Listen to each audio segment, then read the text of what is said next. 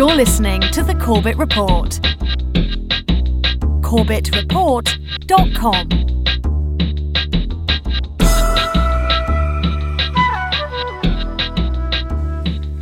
Welcome, my friends. Welcome to another edition of the Corbett Report. I'm your host, James Corbett, coming to you as always from the sunny climes of Western Japan, here on this 10th day of September 2012. My website is corbettreport.com, and if you go there, you can find previous editions of this podcast, as well as articles, interviews, videos, and radio shows that I've created, conducted, and hosted over the past five years, as well as links to all of the documents cited in today's episode, sorted by time index, on the podcast tab of the homepage and I hope that people will go there and, as I say, use that completely free and commercial free media as a resource, which is really all that it is. And I hope it is a useful resource for you. And as always, if you do find that to be a useful resource, it is kept free and commercial free by the support of listeners out there like yourself. So, once again, a big thank you to all of the subscribers to the Corbett Report whose monthly contributions make this report possible. But on that note, let me mention something that I mentioned on the radio show last week, and that is a little bit disconcerting. And that is that PayPal has started randomly suspending the accounts of some of my subscribers for no obviously apparent reason. And when that happens, PayPal sends me an email saying that the account has been suspended because payment has failed and PayPal sends the person on the other end an email saying that I have suspended the subscription. Let me assure you, I have suspended nobody's subscription, and I have no reason to do so. So, hopefully, if you have received one of those emails, you can get in touch with me, of course, uh, through the contact form or through any previous correspondence we've had and uh, get this sorted out. It seems that the only way to continue with the subscription is to sign up once again because there's no way to reactivate the payment once it's been suspended. I don't know what's happening. I don't know why this is suddenly happening to so many accounts, but unfortunately it is. And just in the past two weeks, Scott and Luis and Robert and Stephen and Sana and Nadezhda and Stella and Eric and Danuta and James and David and many others, unfortunately, have had their accounts suspended. So please get in touch with me if that has happened to you, and we'll get that sorted out. I'm not sure why this is happening, but it's just one of those things. So hopefully, for people who have had their accounts suspended, they can get that going again, and you won't miss a single issue of the weekly newsletter, which once again comes out each Saturday contains my international forecaster editorial, contains recommended reading and viewing, contains uh, d- discounts on all of the DVDs, a 33% discount on all of the DVDs just for being a subscriber, and once a month contains my subscriber only video. So again, I try to pack in as much value as I possibly can into 100 Japanese yen or a buck 40 a month, which is uh, hopefully not too much to ask to keep this media coming. And on that note, we have a big episode today, so let's get straight into today's episode. This week, we mark the 11th anniversary of the September 11th attacks.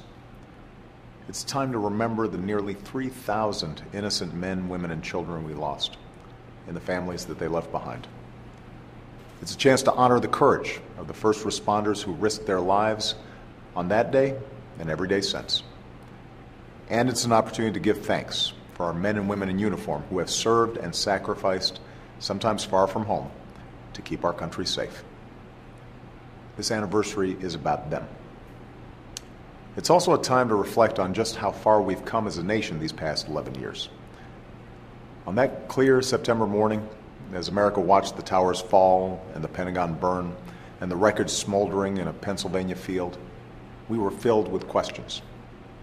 Where had the attacks come from, and how would America respond? Would they fundamentally weaken the country we love? Would they change who we are? The last decade has been a difficult one, but together we have answered those questions and come back stronger as a nation. We took the fight to Al Qaeda, decimating their leadership, and put them on the path to defeat. And thanks to the courage and skill of our intelligence personnel and armed forces, Osama bin Laden will never threaten America again. Instead of pulling back from the world, we've strengthened our alliances while improving our security here at home. As Americans, we refuse to live in fear. Today, a new tower rises above the New York skyline, and our country is stronger, safer, and more respected in the world. Instead of turning on each other, we resisted the temptation to give in to mistrust and suspicion. I've always said that America is at war with Al Qaeda and its affiliates, and we will never be at war with Islam or any other religion. We are the United States of America. Our freedom and diversity make us unique, and they will always be central to who we are as a nation. Instead of changing who we are, the attacks have brought out the best in the American people. More than 5 million members of the 9 11 generation have worn America's uniform over the past decade, and we've seen an outpouring of goodwill towards our military, our veterans, and their families. Together, they've done everything we've asked of them. We've ended the war in Iraq and brought our troops home. We brought an end to the Taliban regime. We've trained Afghan security forces and forged a partnership with the new Afghan government. And by the end of 2014, the transition in Afghanistan will be complete and our war there will be over.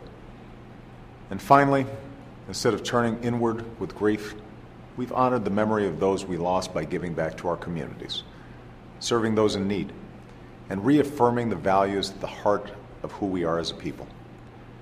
That's why we mark September 11th as a national day of service and remembrance, because we are one American family, and we look out for each other, not just on the difficult days, but every day. Eleven years later, that's the legacy of 9 11. The ability to say with confidence that no adversary and no act of terrorism can change who we are. We are Americans, and we will protect and preserve this country we love. On this solemn anniversary, let's remember those we lost. Let us reaffirm the values they stood for, and let us keep moving forward as one nation and one people. Welcome to episode 242 of the Corbett Report podcast The Meaning of 9 11 Truth. That was the weekly presidential address for September 8th, 2012, and those are the remarks of Commander in Chief Barack Obama on the eve of this 11th anniversary of the tragic events of 9 11. And as with so many other pronouncements from the teleprompter in chief, that one too contains at least a half truth Certainly, on that clear September morning, Americans and people around the world were filled with questions. However, the half lie of the other half of that half truth is that those questions were never satisfactorily answered, and that is self evident to anyone who has attempted to look into the issue. Some of these questions include why has NIST classified the data that they used to make their computer animation of the WTC 7 collapse? would knowledge of how NIST believes the building collapsed really jeopardize public safety? Why did the DIA destroy more than 2.5 terabytes of data on their Able Danger investigation that reportedly identified four of the alleged hijackers years in advance of the attack? Why did the Pentagon buy up and burn the entire first print run of Lieutenant Colonel Anthony Shaffer's book on the program? Why did the SEC destroy their records on the 9 11 insider trading question, presumably the most important investigation in the agency's history? Why did the alleged mastermind of 9 11, Khalid Sheikh Mohammed, confess not only to plotting 9 11 from A to Z, but also confess to masterminding numerous crimes that he could not have committed? Why did Osama bin Laden repeatedly deny any involvement in the attacks until a series of mistranslated and otherwise manipulated videos come along, appearing to portray him as taking credit for those attacks? Why was the report of U.S. State Department Frank Taylor supposedly proving the case for Al Qaeda's role in 9 11, which NATO used to justify its invasion of Afghanistan, presented in a classified briefing? Why is that report still classified to this day. Why did the 9 11 Commission rely so heavily on the confessions extracted through torture, which even the Senate's own Armed Services Committee point out is specifically used to extract false confessions? Why did the CIA destroy 92 videotapes of the illegal torture techniques that being used in these sessions after being specifically ordered by a court not to do so? Why did the courts eventually absolve the CIA of any culpability for this crime? Why did Donald Rumsfeld announce a new war on September 10th, 2001? What was the reason for the 2.3 trillion missing dollars which the Pentagon had lost up till that point? What did Rumsfeld's war on bureaucracy hope to achieve? How was that war hindered when the budget analyst office in the Pentagon was destroyed the following morning? And where are the public records into this accounting scandal? Why did Rumsfeld go into a regularly scheduled meeting with a CIA officer in his office on the morning of 9 11, after both of the Twin Towers had been struck by airplanes and it had been determined that America was under attack? Why did the highest ranking official in the US military remain in that meeting and unavailable for contact, even by his highest staff members, as the worst attack on US soil in history continued to unfold? Why did he suddenly come out for a photo op on the Pentagon after the explosion instead of helping to coordinate the defense of the nation? Why is there such a massive discrepancy between the 9 11 Commission's official finding of the time of entry of Dick Cheney into the Presidential Emergency Operations Center on the morning of 9 11 and Transportation Secretary Norman Mineta's testimony of the timing of that arrival? Why did the US government contract with Ptech, an enterprise architecture software firm, to install its backdoor access software on some of the most sensitive databases in the US government? Why did they continue to use Ptech even after it was discovered that its sweetheart investor was a specially designated global terrorist on the Treasury's own terror list?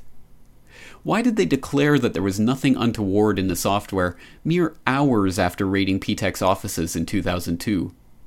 And what was Ptech doing in the basement of the Pentagon on 9 11?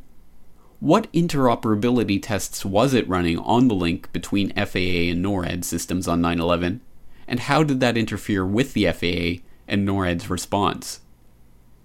And, perhaps most tellingly of all, how did four hijacked aircraft fly so wildly off course for such lengthy periods of time without being confronted by a single fighter interceptor?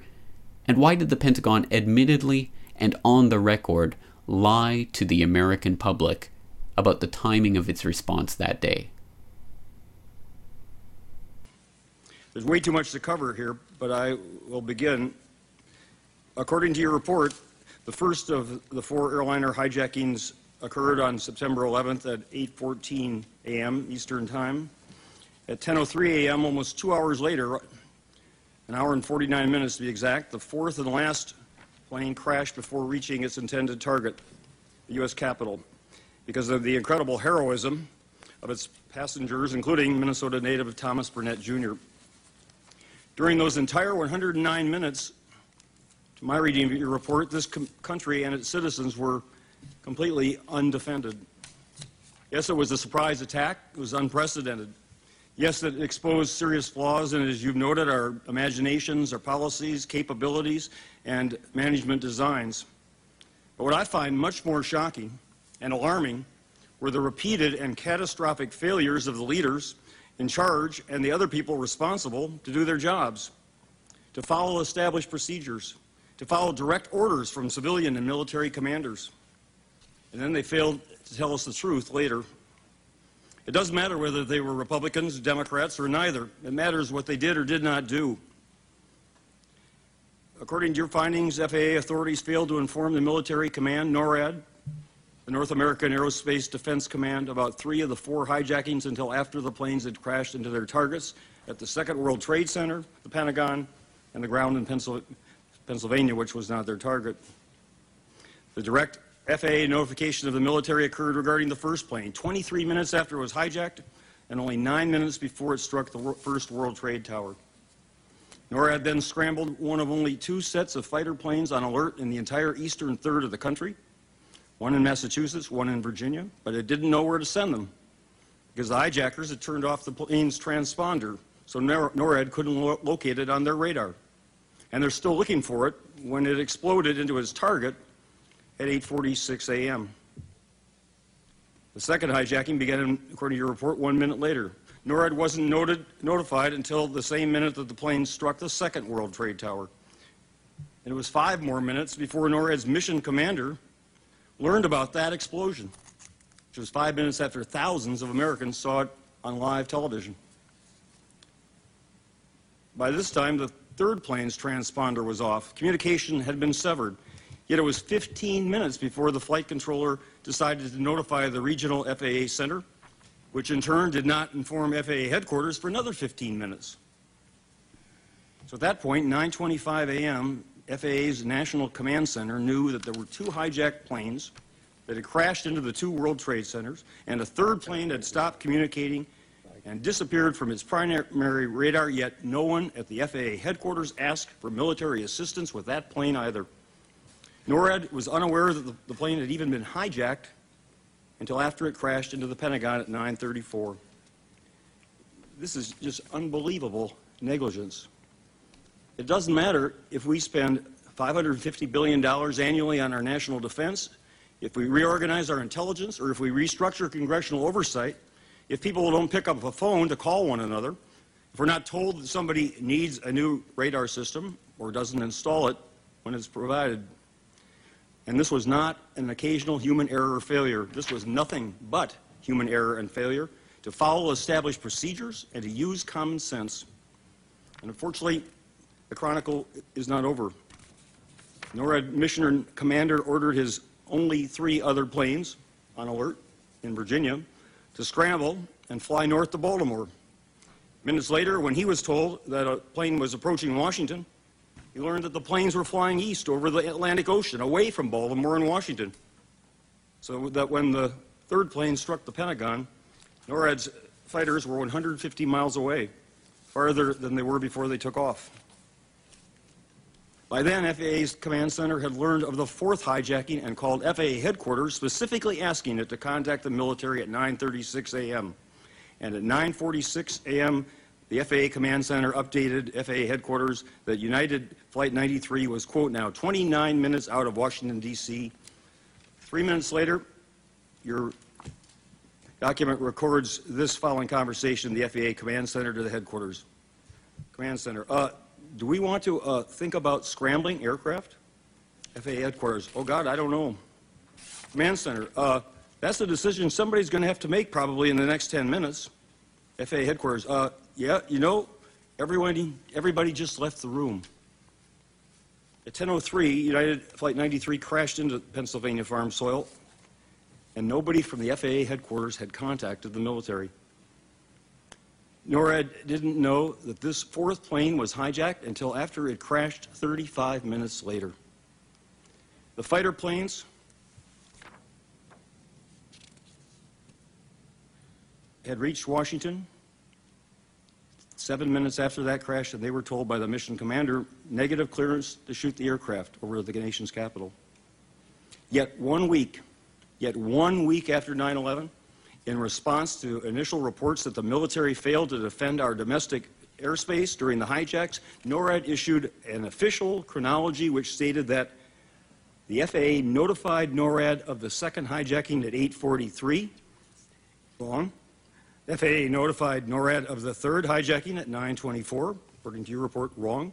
FAA notified NORAD of the fourth hijacking at an unspecified time, and that prior to the crash in Pennsylvania, Langley F-16 combat air patrol planes were in place, remaining in place to protect Washington, D.C.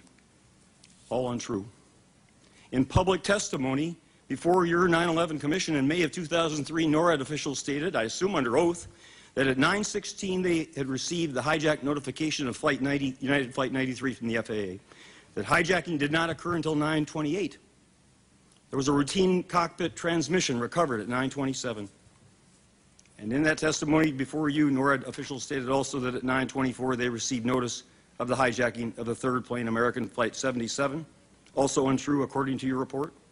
It states that NORAD was never notified that that flight was hijacked. NORAD uh, officials testified that they scrambled the Langley, Virginia fighters to respond to those two hijackings. Yet tape recordings of both NORAD and FAA both reportedly documented that the order to scramble was in response to an, an, inaccurate FAA report that American Flight 11 had not hit the first World Trade Tower and was headed to Washington. That erroneous alert was transmitted by the FAA at 9:24 a.m., 38 minutes after that airplane had exploded into the World Trade Tower. Yet NORAD's public chronology on 9-18-01 and their commission testimony 20 months later covered up those truths.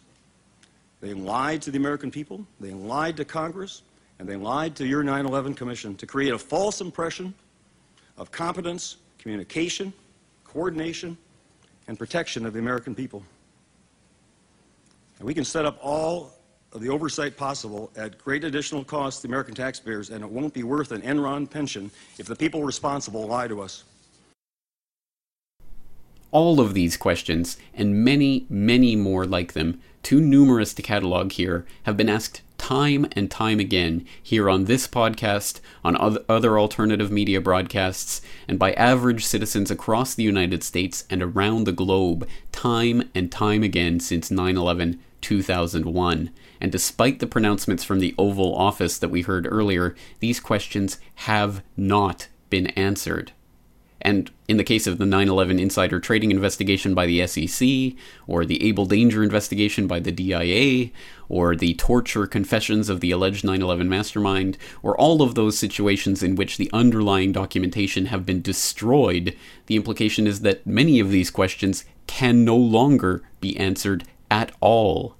The underlying fact, the underlying truth here, is that there are still unanswered questions about 9 11, and that those people whose very job it was to provide us with answers to these questions have signally failed in their task. Now, we can arrive at this bedrock truth that there are unanswered questions about 9 11, but of course, the answer, the question, the further question is where do we go from there?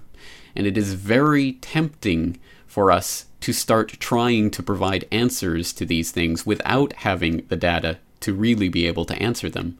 Just as nature abhors a vacuum, so too does our 24 7 modern iPhone wielding, micro- microwave using, quick fix society abhor an unanswered question. But it's important to remember that it is not our job to provide answers to these questions when we do not have access to the data that would allow us to provide any sort of meaningful answer to these questions. It is not our position to be the ones doing that and doing the government's job for it. We do not have access to the underlying data, so we cannot presume to be able to answer all of these questions. But it isn't our job, it isn't our task, and the onus does not fall on us.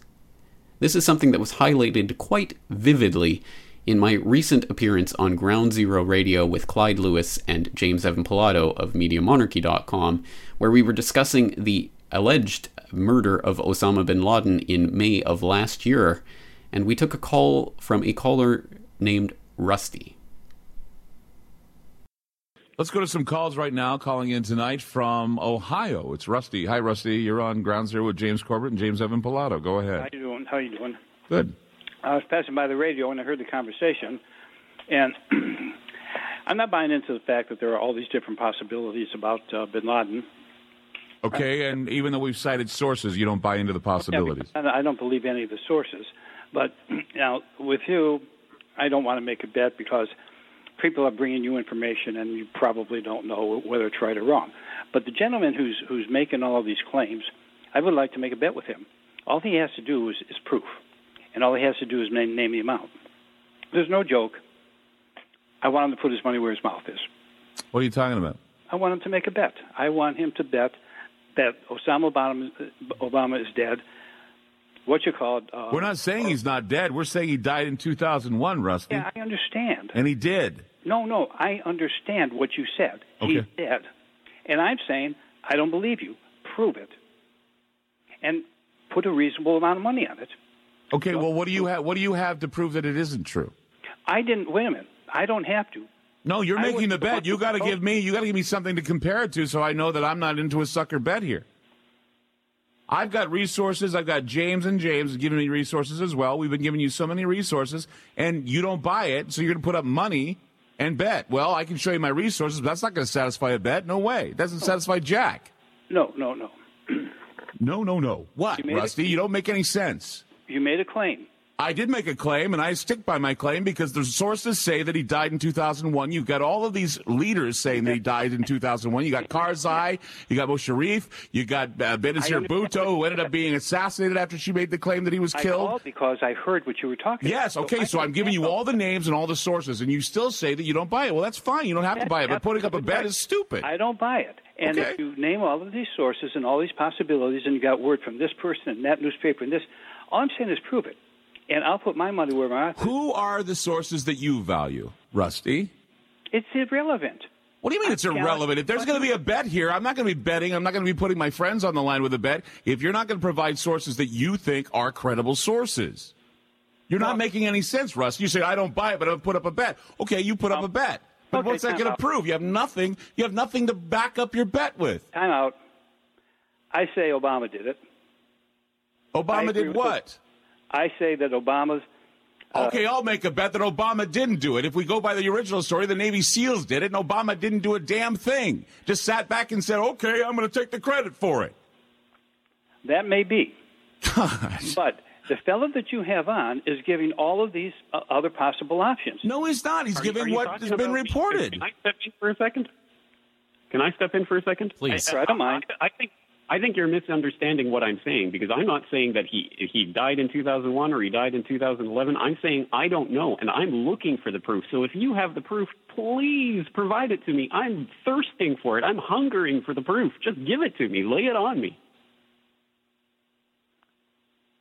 No. Oh, oh, oh, no, I can't provide it. Time out. Time out. There's no point in yelling. Time out.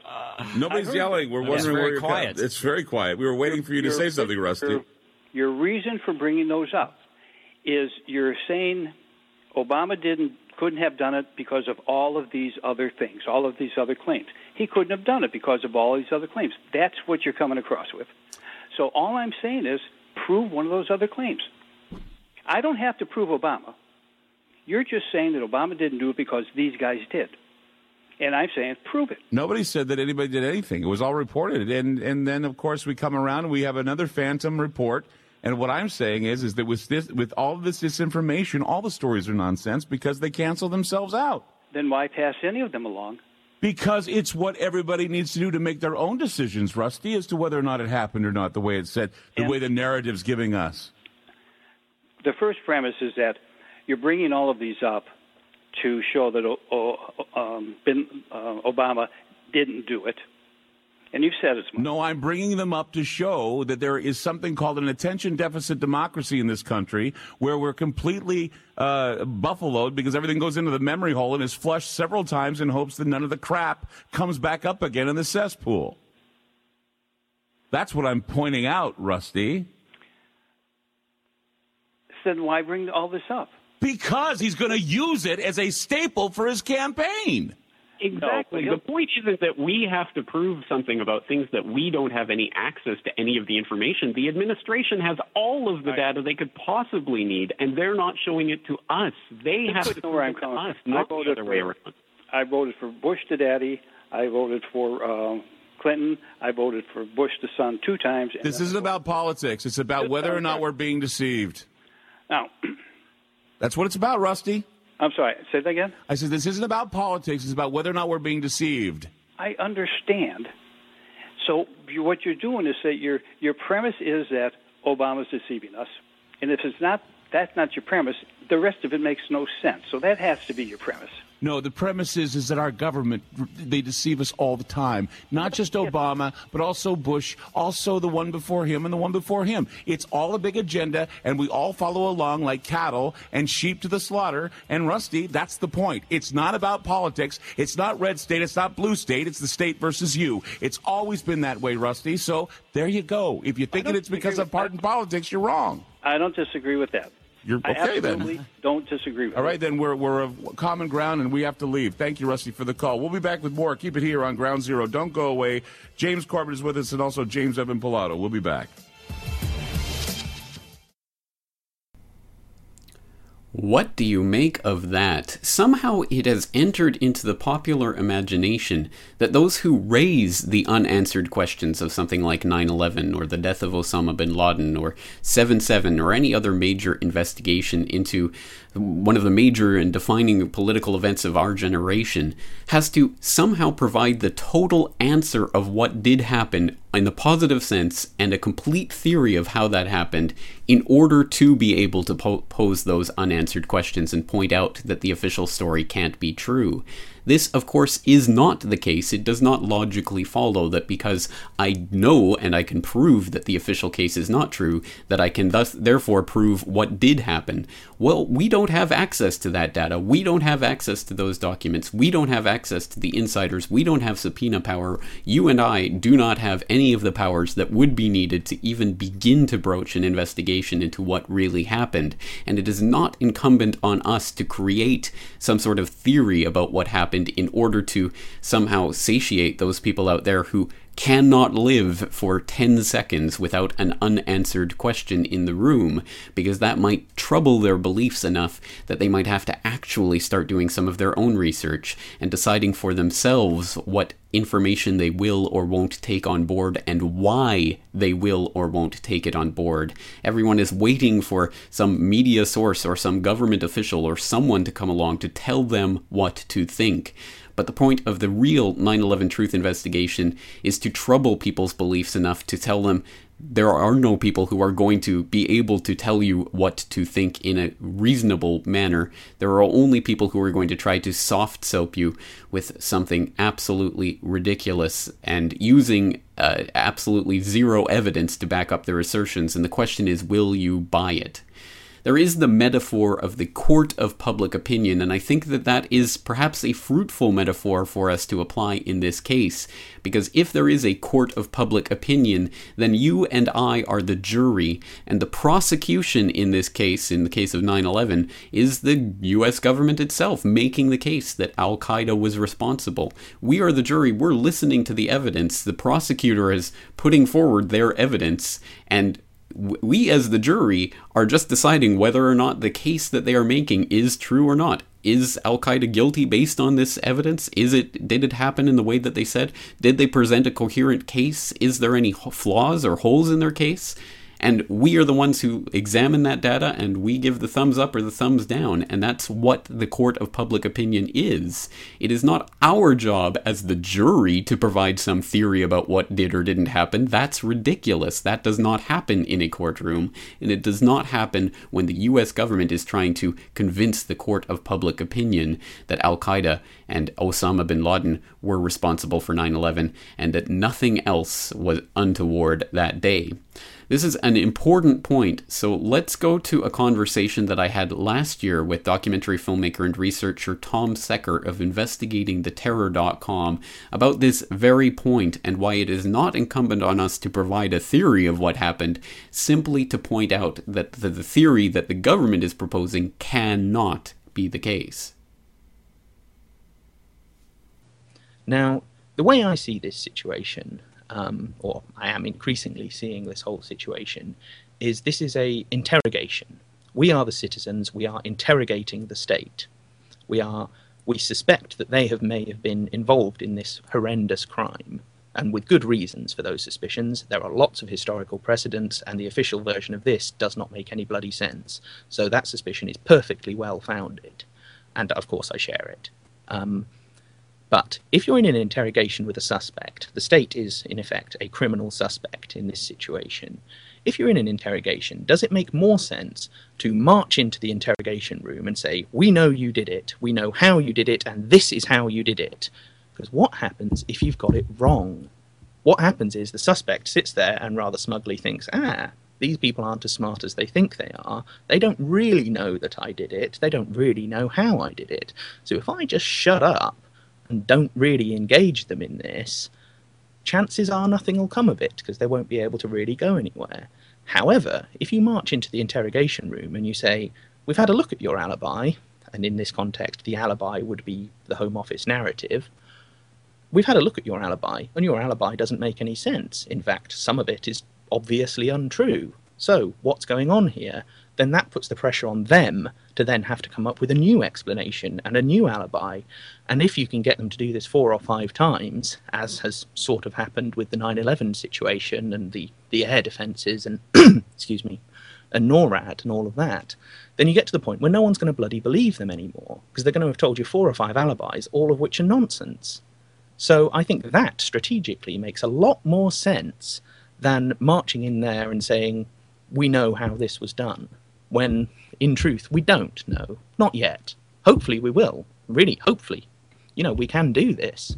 Um, but at this point, with the evidence we have right now, I think it strategically makes a hell of a lot more sense to just knock down their alibi systematically and, you know, doggedly knock down their alibis and force the pressure onto them to keep talking about this rather than make an accusation that we can't really back up properly and have them just sort of sit there and say, well, that's not true. So, sod off.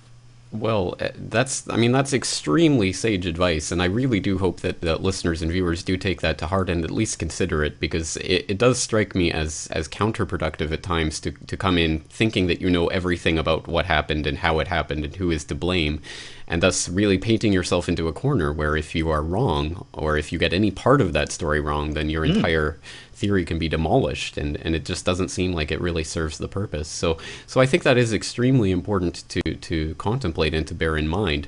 Um, but it, it also raises, I mean, I, I, this can get very meta, uh, meta philosophical here, and we can we can ponder the various layers of thinking that can go on. But it, it does seem then that that a, a type of I suppose meta conspiracy could be to to implant the meme beforehand so that when the attacks happen in the exact way that it was implanted in the media, you can say, "Well, look, you're just looking at this TV show. You are you are you insane? This is just a TV show. It's fiction. Why are you why are you positing it?" So, for example, with 9/11, we have the Lone Gunmen episode where the rogue elements of the government commandeer a commercial airliner by remote control to fly it into the World Trade Center in order to justify wars in the Middle East and lo and behold, that's that's very much a conspiracy theory that is propounded about 9/11 mm, these days. Absolutely. So so again, the question becomes at, at, at, a certain point: is it is it valuable to to uh, well, actually, I, I, I, suppose I don't know what, what question to ask from that, but it does seem that there is something something very valuable here to, to, to ponder and to research, and, and you do spend a, a, a, fair deal of time in the in the documentary looking at the seven seven analogs, and it's an interesting subject, but I just don't know where to take it, and and um, and I think there are too many too many levels maybe to really determine at this point. But but what would you suggest for people who are interested in, in pondering that aspect of of the uh, of the crime more more deeply or more closely? Well, I mean, firstly, look into all of these these different films and, and various episodes of TV shows and things that I included in in uh, in the documentary. Um, there may be others out there that I've missed. I mean, I tried to do a relatively comprehensive job of the things that I, and, and cover all the things that I thought were particularly significant. Um, but yeah, go go and watch all of these episodes. And also, you see, I mean, you brought up the the Lone Gunmen and 9/11, but there were other TV shows and films that also predicted 9 11 in various ways. There was an episode of um, Martial Law with Sammo Hung. I think it was the very last episode of the second series, which features a sort of international rogue terrorist group hijacking a series of planes by remote and crashing them into cities. So, once again, we have a very similar kind of scenario, and, and once again, we are presented with a, a conspiracy theory. Um, there are uh, there are other films and, and other real life events, of course, as well that in some way foreshadowed 9/11. So I think it's important to look at all of these things, and I think it's important to see how we are almost being presented with an argument before an event about an event before that event has happened. So we are presented with. Uh, simulations, fictional depictions that give us an official conspiracy theory and support an official conspiracy theory, and we are also given the same that support alternative conspiracy theories. So, if there is a plot here, then I think the aim would be to push us into these two separate groups. So, we are just two different mobs, both of which have their own conspiracy theories, and all we're really getting doing is having a war of conspiracy theories. We aren't really pushing for further investigation. We aren't supporting citizens' investigations like the July 7th Truth Campaign and like the various independents and obviously the groups who have investigated all sorts of other atrocities and other events. Um, we aren't, you know, putting the pressure on the state and putting the pressure on the police to, to reopen their inquiries. Um, and we aren't really encouraging other people to become skeptical so that when further things like this happen in the future, we're already skeptical of them and we're already in a position to investigate them for ourselves. All of that kind of goes out the window, and all of that's you know the most important stuff that we can be doing is those three things pushing for further public inquiry, supporting citizens' investigations, and encouraging skepticism in the public. Those, to me, are the three aims of all of this, or the, the three most important aims. But all of that kind of gets forgotten if you get engaged in this rather childish and, and herd like dialogue where all you're really doing is trying to argue that your conspiracy theory is ever so slightly better than the government's conspiracy theory. And sure, a lot of them are. But that doesn't mean they're true, it just means they're slightly better than a load of tosh. And is that really a fight worth having? Is that really a fight worth winning? I don't think so. Once again, Tom Secker of InvestigatingTheTerror.com, and that's an excerpt from an interview that I conducted last year for GRTV on his documentary film 7 7 Crime and Prejudice.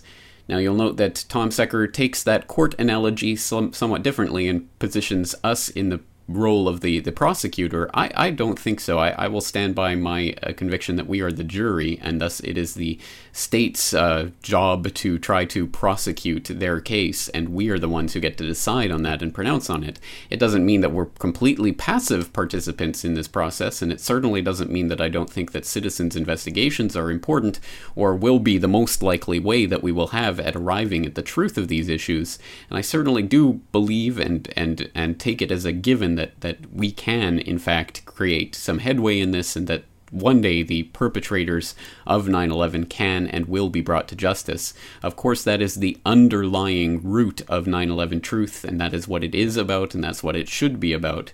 But in the case that we're in now, with all of these unanswered questions and without enough data to provide definitive answers to so many of them, unfortunately, so many people can and often are led along by whoever comes along beating their chest loudly enough, proclaiming strongly enough that they have all the answers and they have it all figured out. Unfortunately, we are a type of society that very much values that type of assertiveness, and people will go along with it, whoever is propounding their particular conspiracy theory the most loudly and strongly will tend to get most of the followers out there because unfortunately many people are still into that leader follower complex whereby they need a leader who just tells them in strong enough terms that they have all the answers.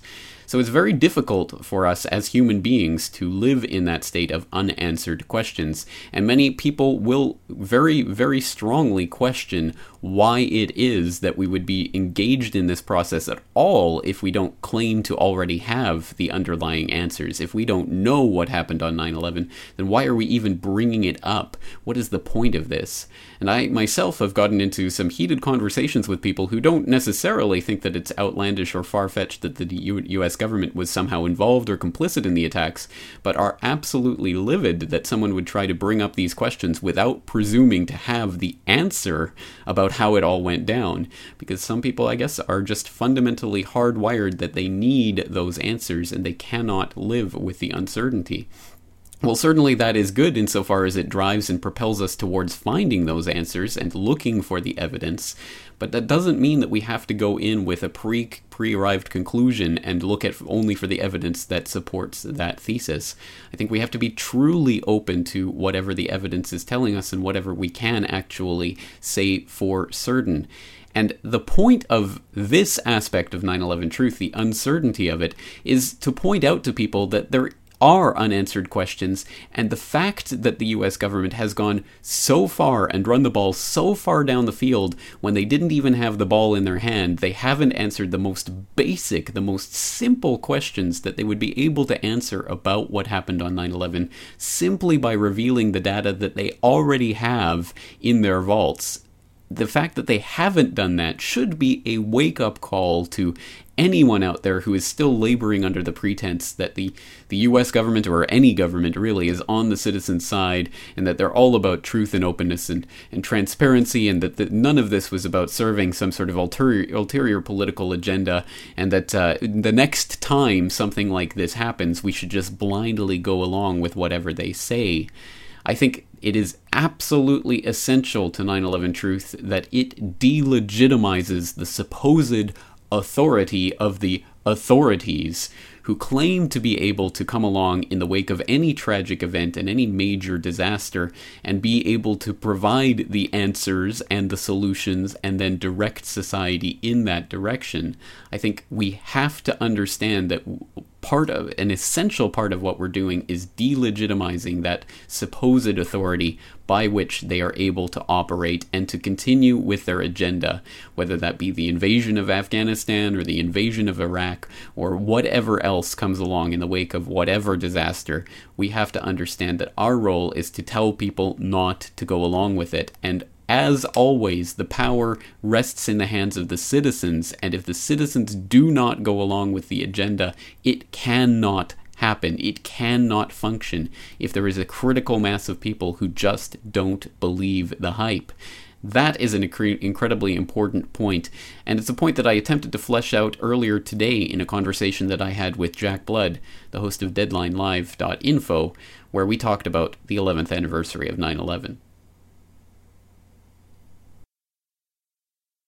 But I, I wonder about a movement like 9/11 Truth um, as as we pass over the 10th, the 11th, and going into the 12th, 15th, 20th anniversaries. At what point things start to become something like the JFK? Uh, uh, you know, the the the I guess the example that we have to look for, at in the 20th century of something that now pretty much everyone, uh, 90 plus percent of the public believe that Oswald did not act alone and know that there was some sort of conspiracy. It's been admitted by the House Select Committee on Assassinations. It's been openly talked about and, and is pretty much part of the public record.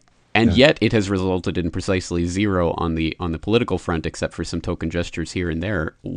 At what point does 9/11 truth start to resemble that, or is there a way to divert it so that it does have some sort of political relevance?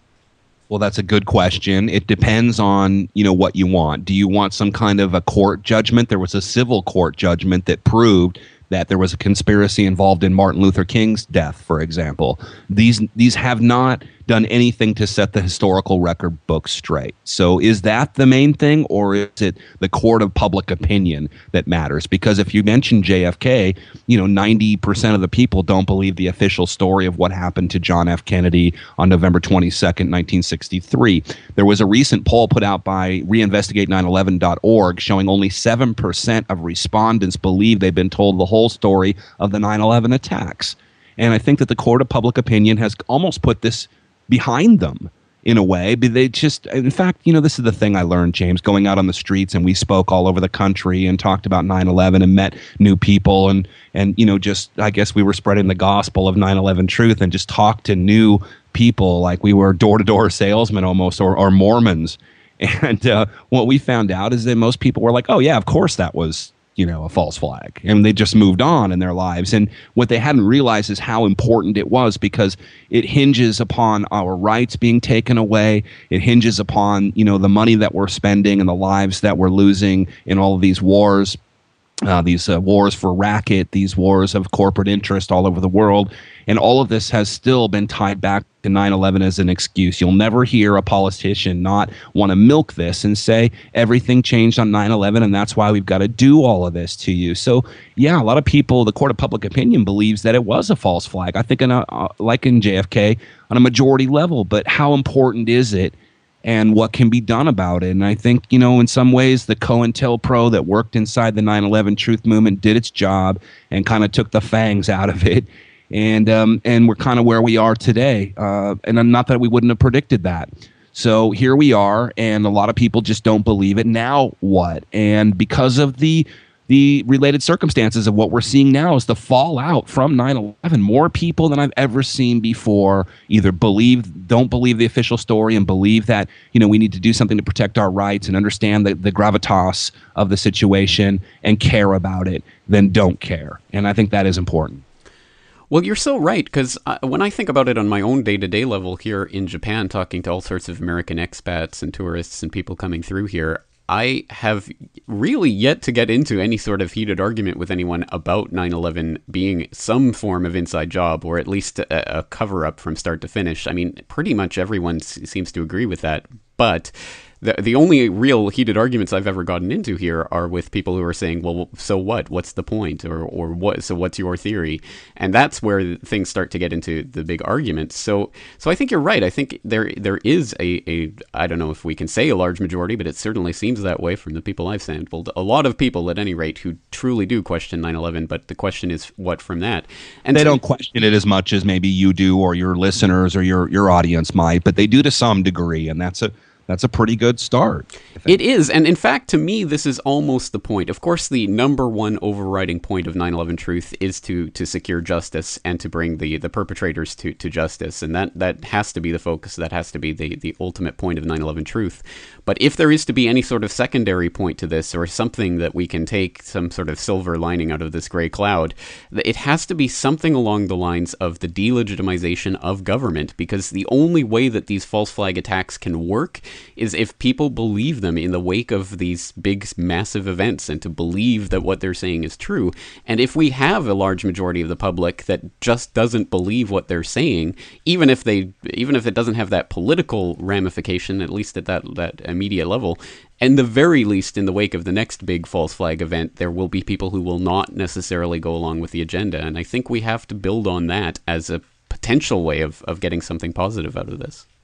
That is perfect. Exactly the point here. I, mean, I don't know. We're, are we going to get justice? You know, I, I've been accused of being cold hearted when talking about 9 11 because I don't care enough about the victims. And after years and years and years of coverage, we've made a few jokes, such as the 19 guys with box cutters, you know, getting airplanes to, to just go under their command perfectly. Though a few years later, we had drones that could do that all by themselves.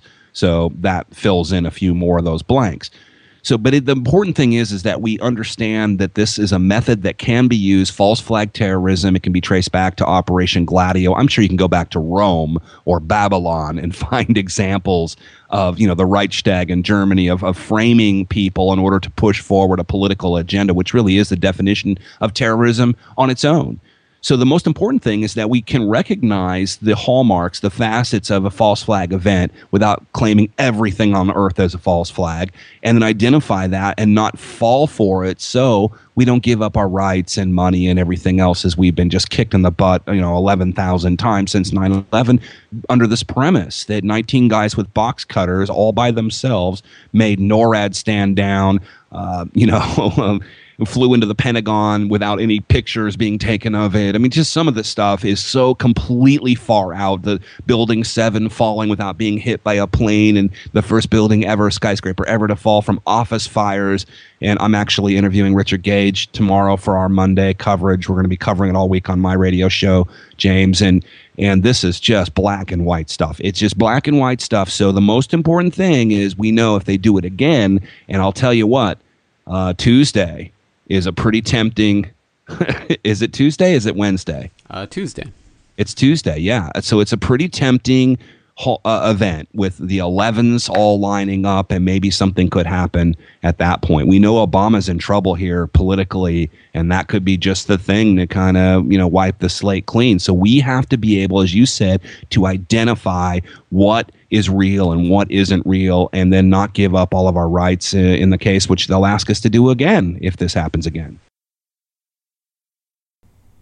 Of course, the underlying driving motivation of 9 11 Truth was, is, and will remain arriving at the truth about what really happened on 9 11, not only for the sake of our own curiosity, but for the sake of the integrity of the historical record by which future generations will guide their society. And if we are able to expose the narrative that has been presented to us as lies, then future generations will be able to understand how easily societies can be lied to and manipulated into going along with agendas that are not in their interests.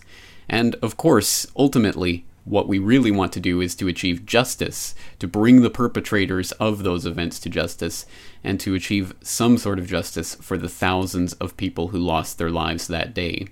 But insofar as 9 11 is just one small piece of a much, much bigger history of false flag terrorism that is used to create problems and to blame those problems on political enemies in order to justify wars and invasions and aggressions, the 9 11 truth has to be about the delegitimization of the supposed authorities who supposedly come along in the wake of every such disaster and calamity to point the finger and then to direct society in that direction and un- unleash the military might of the nation in that direction.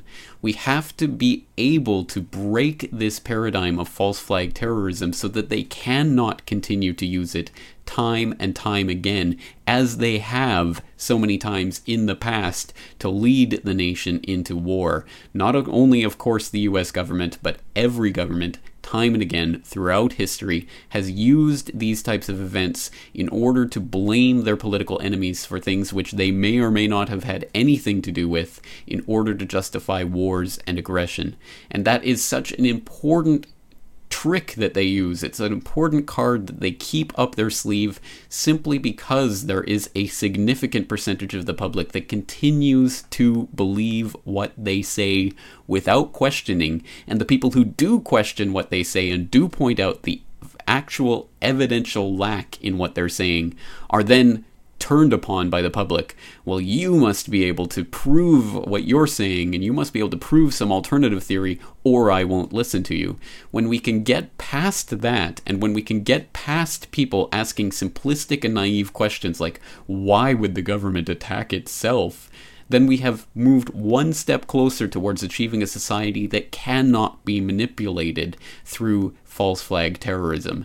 And that has to be as ex- an extremely important point of 9 11 Truth. And insofar as that is one of the goals of 9 11 Truth, I think we already have had demonstrable success in waking so many people up to the false flag terror paradigm, as is evidenced by the fact that even false flag has become something of a uh, something that's in the general parlance. People actually talk about it. It's less likely that you will need to explain from the beginning when you start a conversation with someone what false flag terrorism is. Most people have at least been exposed to the concept, and more than that, I think it's already had some successes in helping prevent what could potentially have been the next 9 11. For example, back in 2007, it was revealed that Vice President Dick Cheney was floating ideas about dressing U.S. servicemen up as Iranians and putting them on painted uh, PT boats out, out in the Straits of Hormuz to attack American vessels in order to justify a response and an invasion of Iran. And f- thankfully, fortunately, there were military uh, officers and personnel who knew what was going on, put their foot down, said no, and leaked the details of that to Seymour Hersh so that the public could find out about that plan. That is a demonstrable success insofar as at least people are informed enough to know exactly what a false flag event looks like and what it is likely to lead to, and so that people will be less likely to go along with that, including people in the military who are supposed to be expected to go along with these plans. There was also the 2009 Christmas Day underwear bomber scenario, which was largely blown, the, the lid of that was largely blown off by Kurt Haskell, someone who is familiar with the concept of false flag terrorism and who's been following the alternative media for years, and thus was able and was situated to be able to identify what was happening as it was happening on that flight this is extremely important. There are more of us out there than most of us would even give credit for. There's more of us out there who understand these concepts and who are on the lookout for them and will be able to blow the whistle in the event of the next attempted false flag terror event. This is a huge step forward and a huge victory, and we have to continue driving the point home that what Obama said at the beginning of today's episode is a lie. The questions have not been answered, and the people who could answer those questions will not, and in some cases go out of their way to destroy the evidence that would provide any of those answers. And when the public starts to wake up to that, then the idea of false flag terrorism becoming an obsolete tool becomes just that much more realizable. That's it for today. I'm your host, James Corbett, thanking you for joining me for this episode of the Corbett Report podcast and asking you to join me again next week. Changed history. They stood for an hour once the damage was done,